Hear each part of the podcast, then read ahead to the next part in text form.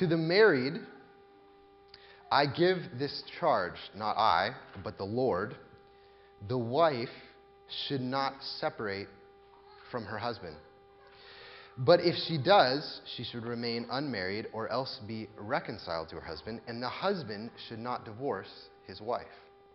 To the rest, I say, I, not the Lord, that if any brother has a wife who is an unbeliever and she consents to live with him, he should not divorce her. If any woman has a husband who is an unbeliever and consents to live with her, she should not divorce him. For the unbelieving husband is made holy because of his wife, and the unbelieving wife is made holy because of her husband.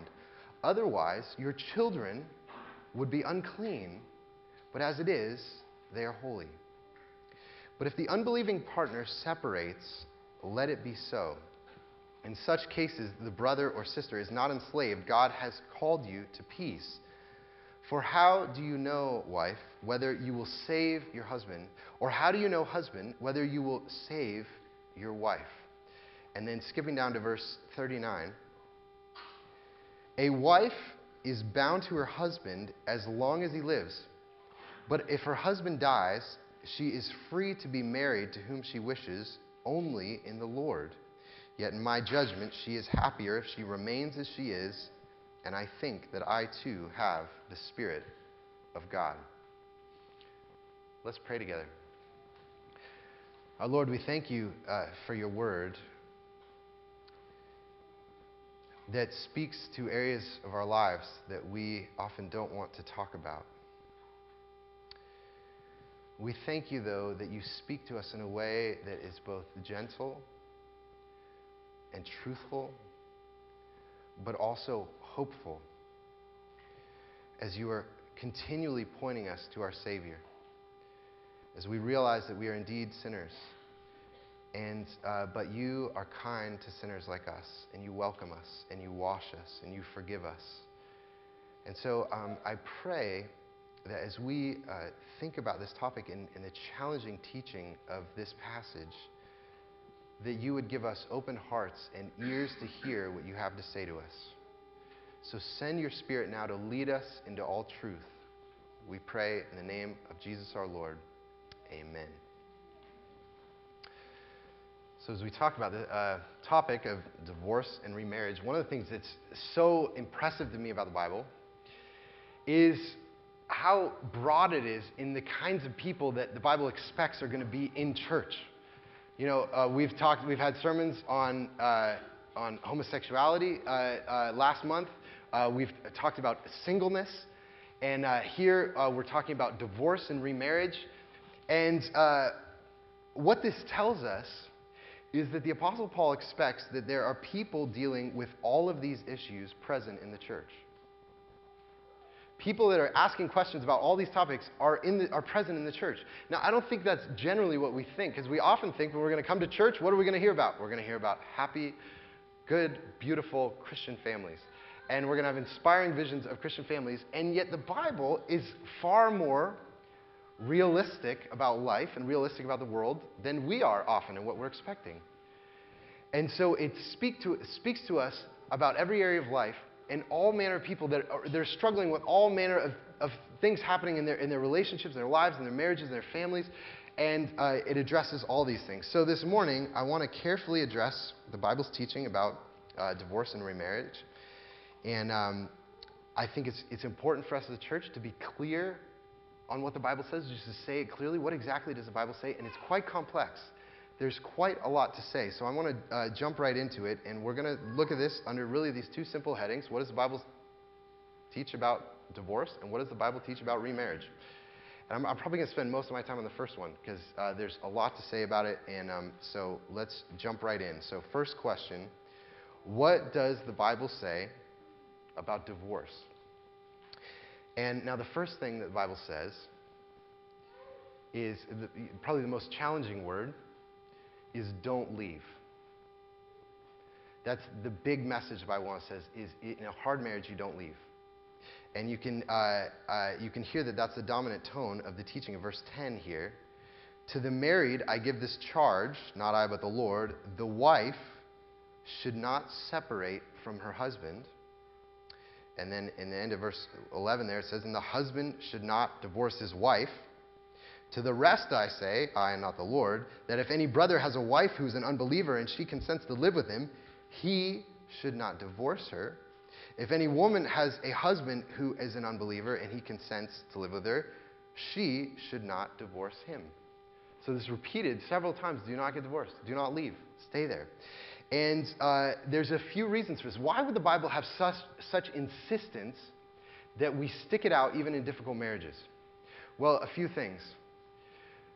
The first reason is because Christ is being formed in us through the marriage. Christ is being formed in us through the marriage. And I'll just tell you, you know, um, almost all of, um, all, almost all the areas that we experience conflict in our marriages are precisely the areas where Christ needs to be formed in us. You know, you think of where the areas that we have conflict in our marriage, whether it's about money, whether it's about sex, whether it's about you know how much I work and how much time I spend with my family, all of these questions that are brought to the surface by the heat of marriage and the conflict of marriage are precisely the areas where J- Jesus wants to work in us. And so if we run away from those conflicts, then we're not giving the Lord the opportunity to do that work in us, which is often painful. It's often very difficult. And so, unless we stay there, that work is not going to be done in us. And part of the reason for this is because the things that we fight about in our marriage are the things that we hold to most dearly, the things that we care about most. And often, we have never said that. And let me give you an example of what I'm talking about. Um, when uh, Shannon and I were in seminary. We were living in St. Louis. We were in our la- final uh, semester of seminary. And we lived in a small house in St. Louis. And the house in the kitchen, the, the, the sink was kind of in the corner of the kitchen. And I, you know, I'm the dish, I always do the dishes. And so I was in, just getting ready to move out here to, I was going to start a church and I had never preached a sermon. You know, I'd preached maybe a couple sermons, practice sermons. You know, I'd never been a pastor. And so when I was doing the dishes, I would put on headphones and listen to sermons and try to learn, like, how do these guys do this? How do they, how do you give a sermon? And so um, one day I'm doing the dishes and I'm kind of in the corner of the kitchen, so I can't really talk to anyone anyways. You know, I'm just looking at a wall. And we get in this conflict. Shannon's kind of doing the, the counter behind me, and all of a sudden we start arguing about whether I should listen to sermons while I'm doing the dishes. And it gets surprisingly hot, you know, this, uh, you know, we're getting at it, and it's like, what is going on here? And I'm saying to her, you know, I'm going to try to start a church. This is a really hard thing, and I need to learn to give sermons. This is, and I can't even talk to you. I'm looking at the wall. There's no, I can't even talk to you while I'm doing the dishes. And we're just, and so we get into it, uh, and, and so I just have to leave the room. And I go in the bathroom, and, you know, on this occasion, I happen to pray. I was frustrated. I was like, Lord, I don't even know what to do. And it was one of those moments where you just kind of, you know, you kind of hear something. It's like the Holy Spirit is just, just like, this is, this is what you should be thinking about. And I realized the thought that came into my mind was, she doesn't care about the sermons. And it turned out, you know, as I went out and we kind of talked through it, what was really happening was that, you know, I was in my last semester of seminary, I had 17 credits. We were about to move across the country to start a church, which she's like, okay, we're going to start a church. Yeah, that sounds like a good idea. And, uh, and we had three young kids, and we had just found out that she was pregnant with twins. So we were going to have five children, five and under. And I was supposed to raise $100,000 to start the church, which I'd only raised 25 so far, and I had about three months to go. And our whole house is being packed up, and I'm trying to finish this, the, you know, finish my degree. And what, all, what was happening here is Shannon was saying, listen, you got all these crazy ideas. You want to start a church. You want to go to seminary. You want to raise all this money. Great. I'm with you in it. But as you're doing all these things, am I going to get left in the dust? And it turns out that me talking to her while I'm doing the dishes is said to her, I'm going to be with you even in the midst of all this mess and all this craziness that we're going through. I'm going to be with you. And so when you're fighting about dishes and about sermons and headphones, you know, and, and I'm thinking you're being totally illogical, but the issue here is really what's happening in her heart, which is something that I have actually have quite a lot of compassion for. I don't want her to feel alone while we're you know, starting a church, all these things. And unless you stick through, this is just a small example of unless you stick through the conflicts and find out what really is at stake, what are you really fighting for, then uh, the, the work that Christ wants to do in you doesn't have a chance to be formed. And so the Bible is insistent that even if you are so exasperated with your spouse, you need to stay in the marriage because Christ is being formed in you. But it's only because Christ is being formed in you through the marriage, but also that Christ is being formed in your spouse. And God is doing a work through you and your spouse. And you hear that, you know, Paul says um, in this passage that a Christian, if you're a Christian and you're married to a non Christian, you should stay in that marriage, uh, even if you have totally different beliefs with the person, because of the profound impact that you will have on your spouse's life. Um, look at what it says, verse 14. For the unbelieving husband is made holy because of his wife and the unbelieving wife is made holy because of her husband. And then down in verse 16, for how do you know, wife, whether you will save your husband, or how do you know, husband, whether you will save your wife? What Paul is saying here is you actually don't know what God's purposes are for your spouse. You don't know what's in the future. You don't know why God has put you in this family and in this marriage and uh, He has purpose that you don't know. And you have to wait, believing that Christ is not only being formed in you, but also being formed in your spouse through this marriage. And that won't happen if you leave. Um, which says that God uh, has put our spouse in our lives, and He is working through you in their lives. You know, actually, uh, one of the things that the Bible says in Genesis 2, when it first talks about marriage, in the first verse that talks about marriage in the Bible, it says that when God gives you a spouse, he gives you someone who's your opposite. You know, if you've heard that phrase that God gave the man a, a helper who was fit for him, that word is actually opposite. Someone who's different. And so if you feel like, me and my spouse, we're just so different. We, you know, we just don't think alike. We don't operate alike that's how God planned it. That's why. Is you're going to learn something from your spouse. They're, they're going to change you and transform you. They're going to work through you on both sides. And unless you stay, that work that God intends to happen won't happen. Okay? So it's not only, though, that Christ is being formed in you, Christ is being formed in your spouse, but the third thing is also that Christ is being formed in your children. And you see that the children get brought up in this, uh, in this passage in verse 14. It says, Don't leave, because otherwise your children would be unclean but as it is, they are holy. I'm not totally sure what this is talking about, but um, uh, and I don't, I don't have time to go, to, to go into it too in depth, but I will say that this is one of the reasons that we baptize babies in our church, is because it says that even if you have one believer in a family, it, ha- it is a profound grace to the children that are born into that family to be raised by Christians, people who know the Lord, know the grace of God, and, and, and, and teach them the scriptures. So much so that, uh, that Paul says that they are holy. Now, what this means is it doesn't mean that you can build a marriage on your children and say, you know, well, we're just going to stay here because we got children and it would affect them. You need to work on your marriage. And, you know, that often happens that if people just focus on their children, the children grow up and they run away and they look at each other and say, do I know you? Uh, you know, we've been you know, bussing children around for the last 20 years, and now I don't even know you. And so that means you have to first focus on the marriage itself, but also one of the reasons to stay is for the sake of the children, is what, is what this passage says, okay? But, so, the first thing the Bible says about divorce is don't leave.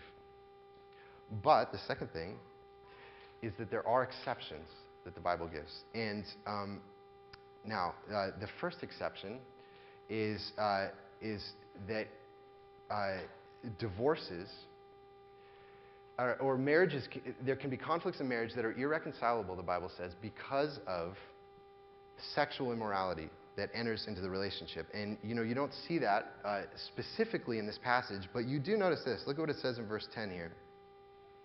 To the married, I give this charge, and then there's this little uh, parentheses not I, but the Lord. Uh, the wife should not separate from her husband. And then if you skip down, it says, and, uh, and the husband should not divorce his wife. To the rest I say, uh, I, not the Lord, that if any brother has a wife who is an unbeliever, etc. So there's these two little parenthetical statements where it says where Paul says, "This first thing I say, it's not I who's saying it, but the Lord who says this." And then he says another thing, and he says, "No, this is this is me talking and not the Lord." And uh, you know, some people have taken this to mean that when Paul is writing these letters, sometimes he has the Holy Spirit speaking through him, and he says, "This is the Lord speaking," and then at other times, you know, this is just my personal opinion. And that's actually not what's happening in this verse. When Paul says that this is the Lord speaking, he means Jesus. He's actually quoting Jesus here because this is, uh, this is one of the rare places where Paul explicitly quotes Jesus. And Jesus' teaching was that uh, husband and wife should not get divorced. But in Matthew, Matthew 5 and Matthew 19, uh, Matthew tells us that Jesus says, except for the case of sexual immorality. There can be an exception made uh, in the case of sexual immorality. And, um, and so this is not saying that some teachings of Paul are more authoritative than others. Actually, when Paul is quoting Jesus, he is reinforcing his authority of, as one of Paul's apostles, uh, of one of Jesus as one of Jesus' apostles. So the first exception is sexual immorality, but there is a second exception that actually does come up in, uh, in this passage. It is the case of desertion. And you see this here in verse 15. But if the unbelieving partner separates, so if you have a Christian who's married to a non Christian and the unbelieving partner separates, Paul says, let it be so. In such cases, the brother or sister is not enslaved. God has called you to peace. And uh, you know what this is saying is that if a Christian is married to a non Christian, and the non Christian says, I will not be married to you if you're a Christian. I don't want to be married to a Christian. I, I can't stand Christians. And then you're put in a situation where you have to decide I'm either going to be a Christian or I'm going to be married to this person. Then you say, okay, I got to decide. My first loyalty is to Jesus. And so, I, and Paul says you're free to go. If you have to choose between your faith and the marriage, you choose the faith. And, you know, that of course says something to, uh, you know, people who are specifically in that situation, but I think it also says for if someone's in a situation where they're married to a non Christian and they have to decide, you know, how do I live? There's all kinds of questions that are raised with that. You know, do I go to church? Uh, am, you know, am I involved in a home group? Um, you know, what do I do with the kids? Do I bring the kids to church? And Paul is reiterating that our first loyalty is to the Lord. And we have to be explicit about that in our marriage. And, and I know that, uh, you know, if you're in that situation, that, that's a very difficult situation. I think it's just an encouragement to know that the scriptures address that. The Lord knows that you're there. The Lord knows that there are people in the church that are in that situation. And hear this word as, um, as an encouragement, okay? So you have these two exceptions sexual immorality and what we call desertion. Uh, a non Christian says, I don't want to be married to you. But that raises questions, of course, of um, what about some forms of abuse? And uh, some of you will notice uh, that both times I read this, I skipped a little parenthetical note in verse 11. Look at what it says. To the married I give this charge, not I, but the Lord. The wife should not separate from her husband, but if she does, she should remain unmarried or else be reconciled to her husband. Now, um, apparently, there are women in the church uh, that have separated uh, from other Christian hus- husbands, and they are still in good standing in the Corinthian church. They're still a part of the community. And um, I think it's interesting that uh, Paul gives this exception clause to the women, but not to the men.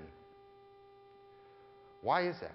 Why does Paul understand that there's some reason that some women in the church are going to be separated from their husbands? And by the way, I should make one comment. Some of you will notice it uses the language separate for the wives, and it uses the language divorce for the husbands. And some of you might think, oh, this is talking about what we think of as modern day separation. That's not what it's talking about. The, both words mean divorce.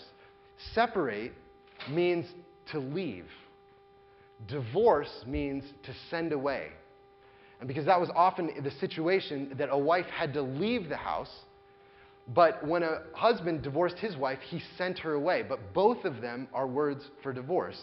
And what this is giving us a picture of is that there are probably women that are in situations um, where it is unsafe and it's appropriate for them to leave. Now, uh, many people have fears that acknowledging that there is a place for a woman to leave because of abuse or violence is going to open up the floodgates, uh, allowing all kinds of divorce in the church because the word abuse is so vague. And, you know, one of the things that's challenging about that is because in all of our marriages, we abuse one another to some extent, right? I mean, most of us who've been married, the most hurtful things that you will ever say in your life probably happened in your marriage. Probably did. That's the person that you know the most. That's the person you know how to hurt the most, hurt the most deeply. And so that's going to happen in marriage. And, and the Bible acknowledges that, that we're going to hurt one another. And so at what point do you say that something is actually, this is unsafe and this person needs to be protected from this marriage?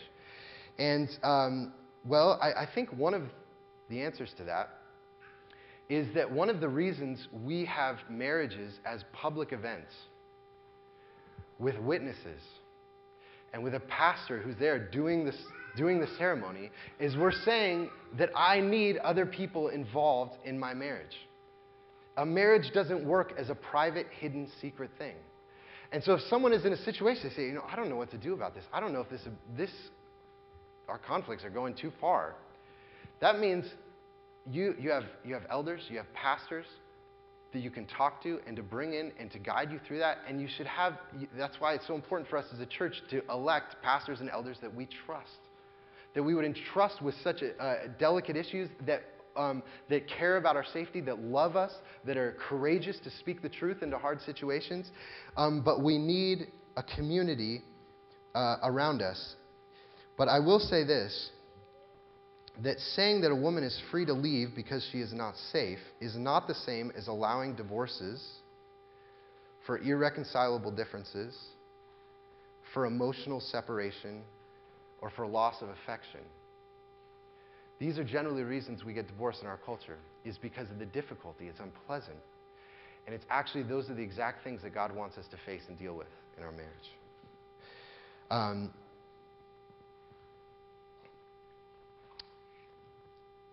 so, all that to say, I think that the Bible's teaching on divorce is challenging.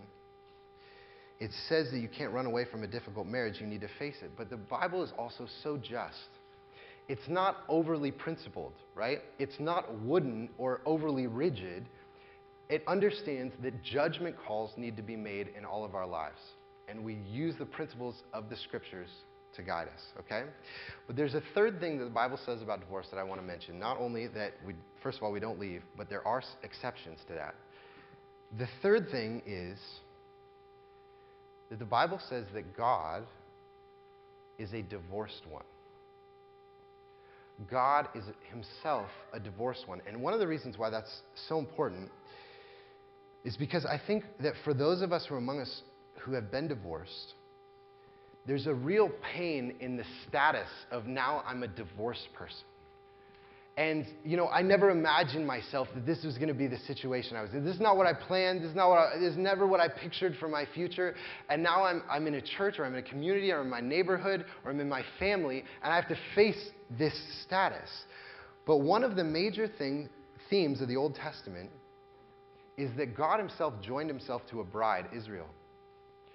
And Israel was this um, adulterous bride. You know, she chased after all these other gods, and the Lord pursued her for centuries and centuries and centuries. And then it says in Jeremiah, uh, Jeremiah 3 8, this is what it says Israel, finally, after all these centuries, the Lord says, I sent her away with a decree of divorce. And Israel went into exile by the Assyrians. And this was her separation, her divorce from the Lord, which is an amazing thing. You know, a big part of the Lord's marriage to Israel was about his reputation among the, among the nations, and that people would learn about what kind of God he is. And now he's this divorced God whose people are now in exile. And I think that um, there is a tremendous comfort to know that the God that we worship is a God who himself has been divorced. He knows the heartrending pain of it, and he's not a stranger to it. And so, for those of us who've been the innocent party in a divorce, there should be profound comfort in knowing that God is like us. But you know, there's, I, I put a quote in your bulletin. If you, if you turn uh, to page three in your bulletin, um, uh, this is a quote that I mentioned last time. Oh, did I? Oh, maybe not. Okay, I'm going to read it to you. Uh, never mind, it's not in there. Um, different page. What page is it? Oh, right after the prayers. Oh, okay, it's at the end here. No, that's not it. Okay, sorry. Let me, uh, this is, uh, let me just read it to you. This is C.S. Lewis from his book, uh, Mere Christianity, has a chapter on marriage. And this is what C.S. Lewis says about divorce Christianity teaches that marriage is for life. Churches all agree with one another about marriage a great deal more than any of them agrees with the outside world. I mean, they all regard, they all regard divorce as something like cutting up a living body, as a kind of surgical operation. Some of them think the operation so violent that it cannot be done at all. Others admit it as a desperate remedy in extreme cases. They all agree that it is more like having both your legs cut off than it is like dissolving a business partnership or even deserting a regiment. What they all disagree with is the modern view that it is a simple readjustment of partners to be made whenever people feel they are no longer in love with one another or when either of them falls in love with someone else. This is a profound text that says divorce is like having a limb cut off. No one goes through a divorce without being uh, radically changed. It will affect you deeply. But what's so amazing about the gospel, when I say that God Himself is a divorced God, you know that exile? When God divorced Israel and He sent her into exile and she went off to the Assyrians and she was alienated and she was sent far away and, and, uh, and, and she was being punished for her sin. God took that divorce and placed it on Jesus. Jesus took the effects, the pain of the divorce upon himself so that those of us who have been spiritually adulterous, we've run away from God, He would be reconciled to us. And He'd renew the marriage, that we would have a marriage forever and ever in His presence, and we would live with Him, united to Him. And, um, and so it's for this reason that God is both a divorced God, but He's also a God who seeks reconciliation. That um, the Bible's teaching is very challenging, not only about marriage and divorce, but also about remarriage. And so I want to spend uh, uh, just a few minutes talking about what the Bible says about remarriage. And a couple things that when someone's gone through a divorce, the Bible says that the first option is reconciliation. Now, this passage that I mentioned is, is broken up into two sections. There is one section where Paul is talking about the situation where two Christians are married to one another. And then he talks about another situation where a Christian is married to a non Christian. He says these are two different kinds of uh, situations. And in the case that a Christian is married to a non Christian and they get divorced, that person is free to then go get remarried to a Christian. But in the case of two Christians who get divorced, he said it is different. He said it is different. Divorce is not an unpardonable sin, but there are callings on a divorced life. Um, it appears that the Bible's teaching is that if two Christians get divorced, they should not get remarried so that reconciliation would be an option. If two Christians get divorced, they should not get remarried to leave out hope for reconciliation. And you know, obviously, when a divorce happens, that's unthinkable. Like, we just went through a divorce. This is a terrible experience. There's no way I'm ever going to, we're ever going to get remarried. But you know, I, I knew a couple um, uh, at, at, a church I was at in the past who uh, went through a really hard divorce, and they were actually separated for, for 10 years. And then they remarried. And I was actually, when I was in seminary, I was staying with them, and um, I was staying in their basement. And at night, we, I was sitting uh, with them in their living room, And the guy was sitting there reading this big, fat theology book, Herman Bavinck's uh, Reformed Dogmatics Prolegomenon. And, uh, you know, it's like 600 page, small print book on theology. And his wife sitting right next to him watching a talk show. And I'm thinking, these people are so different. And I could see why they had problems. And yet, they'd gone through this whole experience. They'd been through a divorce, and they'd seen how terrible it was. And then 10 years later, they, they came back together. And it was so amazing to me to see this man sitting there reading his theology. He probably thinks the talk show is a complete waste of time. But he was just so thankful to have his wife sitting there by him. And you could tell he could care less as long as she was there.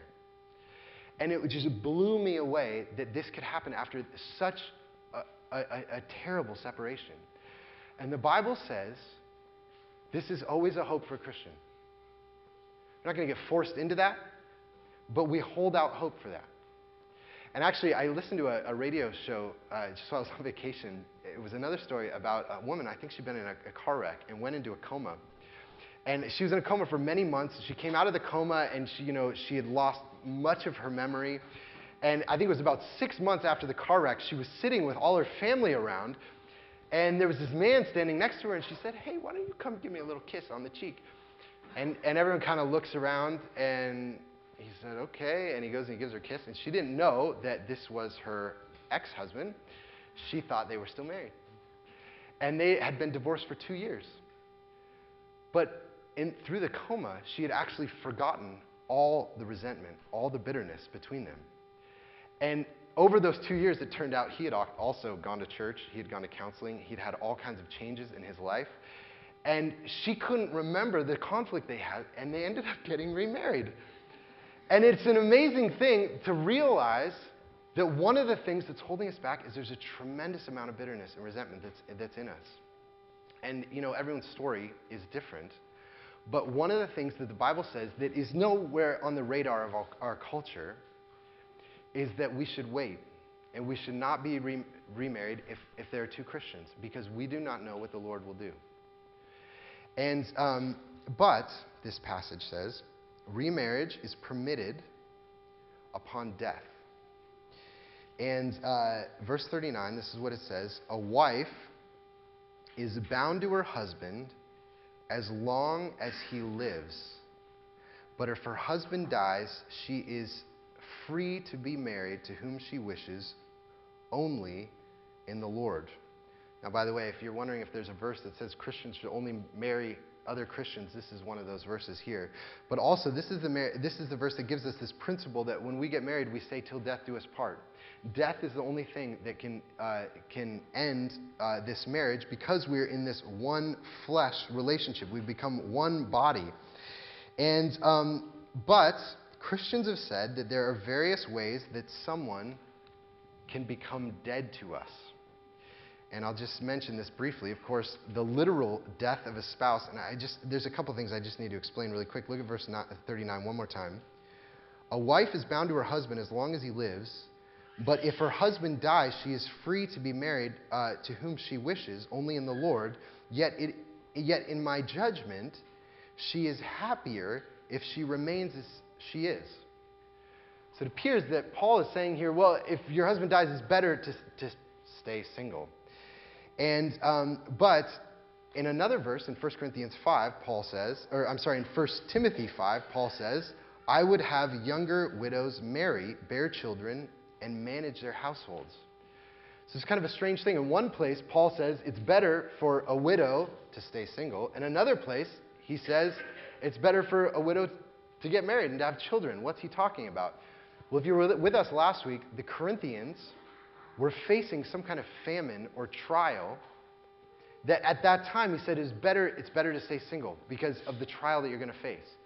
But depending on the situation, other, you know, it may be better to remarry. And so, first of all, in the literal death of a spouse, uh, someone is free to re- remarry. But other Christians have also said that the breaking of the one flesh relationship which would be an adulterous act, can also, uh, is like the spouse is dead to you. It's like their, their body has been cut off from you. And this is what the Westminster Confession says. In the case of adultery after marriage, it is lawful for the innocent party to sue out of a divorce, and after the divorce, to marry another as if the offending party were dead. So, uh, in that case, uh, some Christians have said that uh, a, a, breaking of the one flesh relationship uh, also is as if the, the spouse is dead to us and we are free to remarry. Okay? So, this is a lot. Let me just give a brief summary and then I'm going to wrap up. Okay? First of all, what does the Bible say about divorce? Don't leave because Christ is being formed in you, in your spouse, and in your children. But there are exceptions sexual immorality, desertion, and some cases of abuse as well. What does the Bible say about remarriage? That reconciliation is the first op- option and remarriage is permitted upon death. But all of this challenging teaching comes from our understanding of a God who is, uh, who, uh, of who God is, who entered himself into a difficult marriage with Israel in the Old Testament and with us now. And he is a God who stays. God is a God who stays, so we become people who stay. And he is a God of reconciliation. Let's pray together. Our Lord, we thank you for this uh, challenging uh, teaching.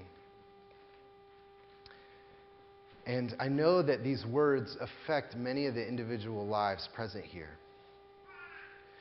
And I know there are many stories present here that I, am not even aware of, of how these words hit um, each one of our hearts and lives. I pray for your Spirit to lead each one of my brothers and sisters here to you in faith, that you are a God of grace, a God of mercy, a God of patience, um, but also a, a God of truth and that you would give us the grace to receive the truth of this passage, and that our lives um, and our marriages would honor you, and that you'd give, give us courage to face them. We pray in Christ's name. Amen.